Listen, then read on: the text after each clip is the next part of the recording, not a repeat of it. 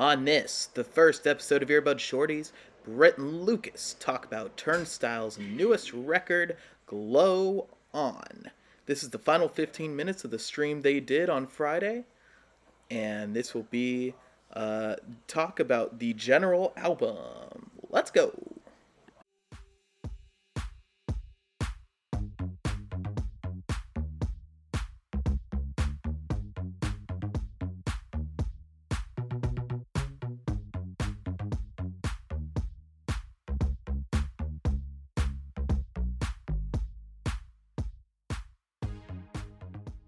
That said, let's just kind of get into the album. You know? Yeah, man. Uh, th- I was uh, I was so excited to listen to this, and honestly, it didn't disappoint. Like you can't expect to like every single track on it, Yeah. right? So, um, you know, w- I didn't expect a ten out of ten record, but I expected at least an eight out of ten, and I think that's what we got here.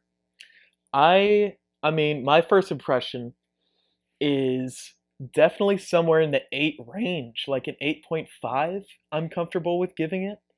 Uh just cuz it it keeps you on your toes. I mean, you you could say it was a definitely a more front-loaded album with its tricks and it's kind of like juking you out and its interesting Latin grooves which all seem to be near the front of the album, but every song has at least one interesting part to it right that'll Yeah, that'll sure. keep you interested to get through the entire album Yeah, whether I liked the interesting part or not, it still was there. Yeah, and it, it, it Yeah. keeps you keeps you going through the album not that it's a long album uh it's only like 35 minutes long Yeah, just under 35 minutes long. Um, yeah, man, I feel like again, like you know, listening to it the way that we were, that we were stopping after every song, probably takes a little bit away from like the overall experience, right? So right we might want to, you know, in the future, just sit there and listen to the whole record, you know, just as it plays, and and then talk about it at the end. You know, we'll see. we'll Um, see we'll see how it goes I will say, man, I the first five songs on the record are like bangers with like six Z's. Yep. I uh that's uh, I mean my my nar nugs of this record would probably be definitely Blackout is one of them Mm, and maybe Mhm. Holiday. Uh but any of the any of the songs like 2 through 6 I think could be good contenders. The first song was good, dude, but I mean the uh, the I love I love the Latin grooves that pervaded through the first half of this record. Uh and even yeah, on Blackout, on Don't Play, on Endless. I think all, on all of those had like cool Latin rhythms. yeah, and I think on 12 on track 12 or 13, I think they brought it back a little bit if I'm remembering correctly. Uh but god, I I loved it. The the again, the guitar tones of the record are fantastic when they get distorted, they get real full, they fill all the space. The drums sound fantastic through the album. The bass sounds nice and rounded and thick. The vocals hmm are fantastic, both the performance and the effects they put on it, the reverbs, the delays, the phasers at times. Uh, and uh, everything blends so well together and it's uh and i feel like everyone on the album had a moment to shine. There was there was moments where it was they they isolated the bass right? And they really did some cool effects on his bass on a couple of these songs man. Like, Yeah. it was like tripping me out. Yeah, and i can't get over that guitar tone man. That is like that's like my dream tone right there. That gave me tone bone like a motherfucker. Honestly, I, like whatever set they have, whatever rig they have, I want it. and even even the clean guitar tone sounded fantastic. Yeah that mac demarco stuff like sounded great Yeah, and really good and and the it like going be able to go back and forth from a bedroom pop mac demarco sound to, to hardcore punk is really impressive sometimes in the same song. yeah sometimes within the same like section of the song And I Uh, gotta say, man, I think my choice nugs are my an easy one is TLC. From uh, Yep, like, that holy one was shit, good. I love that song, and I and I, it, the other one was a toss up for me between uh, "Don't Play" and um, "Endless." I thought "Endless" was super catchy. Yeah, super catchy. I love that type of Yeah, yeah. melody that they did there. Ah. Yeah, they it was really catchy. It was really punky, but they also had the the Latin thing going, which I thought was really cool. And Don't Play, man, Don't Play has a fucking killer riff, dude. Ugh. I mean, And it has that weird affected vocals. What were those weird? Effe- I thought it was a female vocalist for a while there, but it does kind of sound like they just they might have just they pitched just him up. up. Yeah, Yeah, they pitched him up a little bit. yeah. I, it's it's they they it feels like they've played around with the production more than they have in past albums, and it was more in their minds when they were making these songs how the studio versions were going to sound uh, than maybe past projects. Right. Man, so- pulling out that kind of reggaetonish uh, rhythm on "Don't Play" with that. Yeah. Like that is fucking awesome and original, and kind of reminds me of some of the later stuff that we were doing in Mortalis before um, the world ended. So like, I love that I'm hearing rock bands incorporate more Latin stuff into their music. This is not the first band that I've listened to in the last couple of weeks that are starting to incorporate that type of stuff, and I really love it. Yeah. Uh, I I'm I'm extremely excited to see that more in the forefront of of rock music because I think it's it's a beautiful combination from even just the things that we experimented with. I was excited for what was going to happen and to see bands with actual uh, studios backing them in production is even more exciting. Uh, Andres says he's thinking an 8.666 out of 10 for this album. Uh, he says his first few songs are gangbusters. They went too hard. Uh, and there's probably a weird backstory to why uh, they formed the album the way they did, which Yeah, I, I'd love to hear more about it. You know, I think uh, the the more that this album is out and in the world, we're gonna see more reviews of it. And uh, you know, so far it's holding on to a 93 out of 100 on Metacritic, wow, that that which which they consider u- universal acclaim based on 10 different reviews right now. sheesh. Oh, I mean it's a great record. What can I say? I think they could have taken three songs out. I think they could have just Agreed.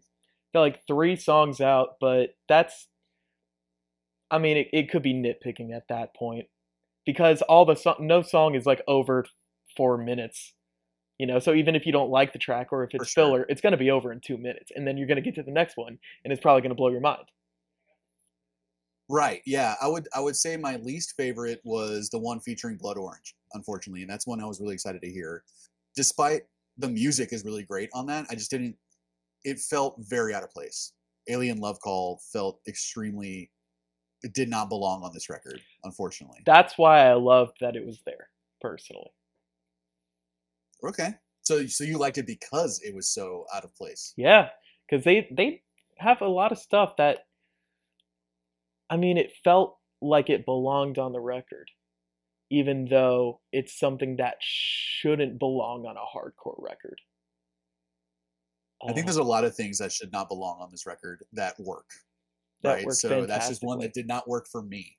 Yeah, it didn't work for me. I could go I could do without Alien Love Call and I could do without Dance Off and maybe even No Surprise, even though No Surprise is just so short anyway, but take those three tracks off and I think every song is really strong. Oh yeah, for sure. Uh, Uh god damn dude, Kerrang gave this a five out of five. Uh NME gave it five out of five. Paste gave it eight point four. Pitchfork gave it eight point four. People are loving this fucking album.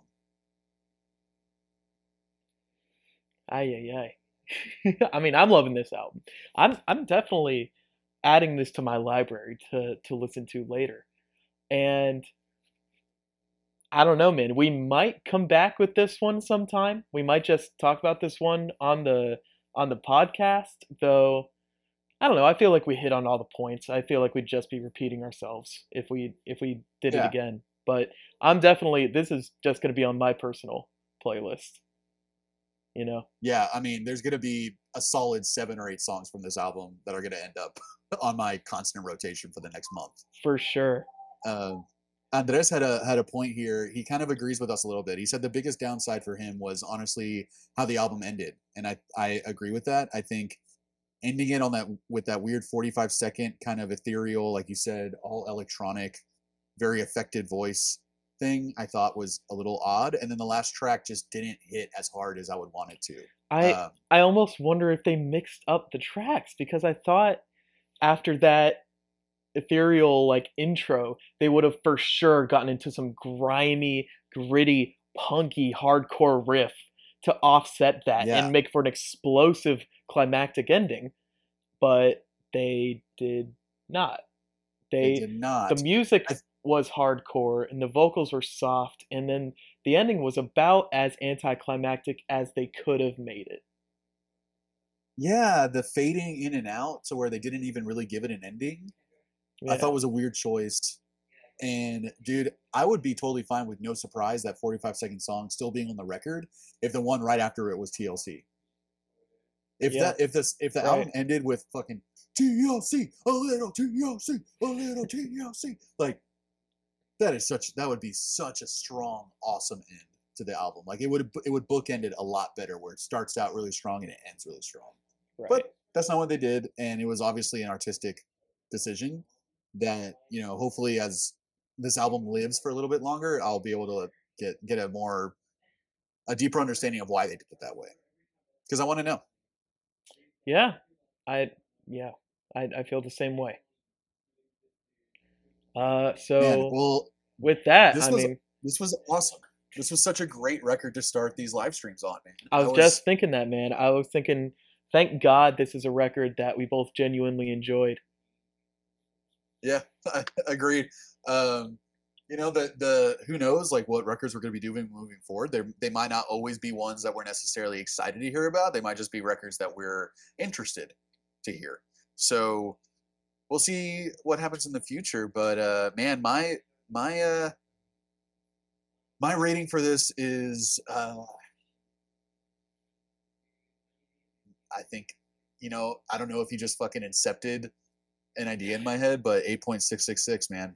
I think that is a perfect rating. 8.666. I'm, I mean, well, fine. Then I'll give it an 8.665. Because I feel like you enjoyed it a little more, just that 0.001 more than me. And I don't, I don't want to come right. off copying you anyway. So You're probably right. Um, and I think it would be a, a way more solid nine, if not above a nine, if it wasn't for those two or three tracks that I just kind of fell flat for me. Right.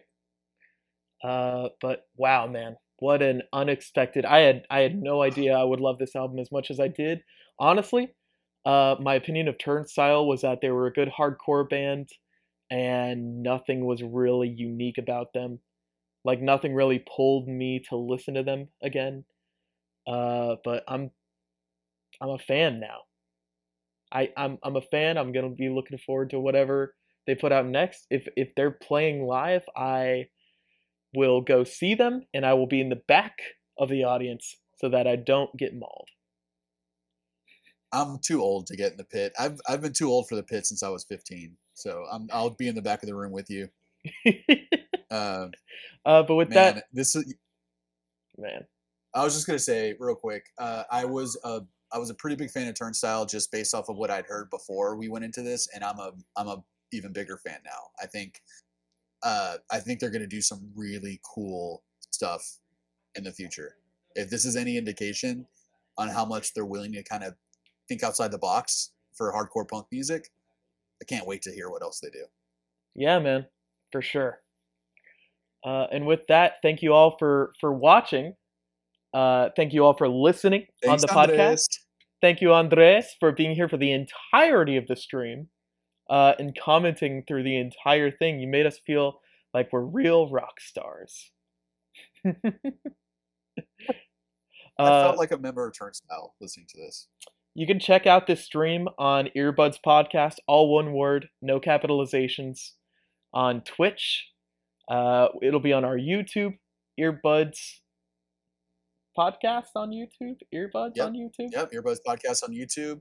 Um, you'll, you know, you if you guys are listening to this on on a podcast app, like this is gonna be what you're gonna have access to outside of the live stream in the YouTube is gonna be these, you know, this quick 10, 15 minute review that we that we talk at the end. So, um, keep an eye out for these shorties, man. We're gonna be trying to do these uh, once a week as long as there's a record that we give a shit to listen to. Yep. And if not, back. we'll just shoot the shit, I guess. exactly and just smoke weed and talk weed. Uh, that's how we'll fill our time. When there's not a good album out that week we'll just get high or i'll get high. I don't know about brett. Um, thanks so much for joining buddies. Andres thank you for joining. We really hope you guys join us uh, in the future for these live streams. Let us know what you think too if there's anything with the, the format that you think we could be doing a little bit better. Um, these will obviously evolve and hopefully get better as we go. But um, Yeah. Brett Lucas, This is this was good. Bye, buddies. Bye, buddies. Thank you. Bye.